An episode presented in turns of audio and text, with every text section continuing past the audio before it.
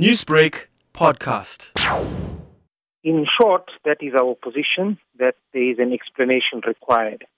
One of the reasons is that we raised this issue, as did other members of the KZN Education Portfolio Committee around two weeks ago. There is a Treasury note that provides the upper limit of prices, and that means that if under strict and uncontrolled circumstances they had to pay those prices, that would be the maximum they had to pay. But that doesn't mean that they had to pay those prices.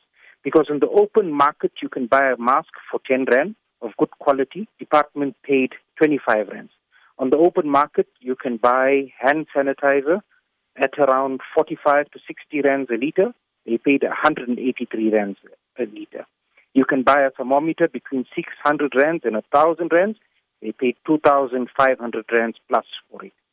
To sanitize schools, those backpacks 16 liter backpacks are available at 400 rands. They paid 1800 rands. So this is all unacceptable. And they need to explain, and the MEC needs to come forward and tell us why there was preferential procurement from a set of companies uh, that they say that were vetted and why they paid these prices.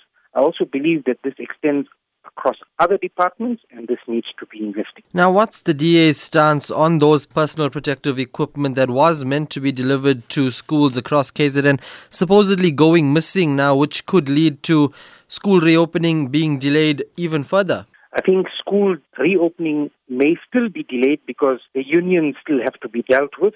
This PPE that went missing, it's around 36,000 masks that went missing en route to schools and the MEC expect, expressed shock.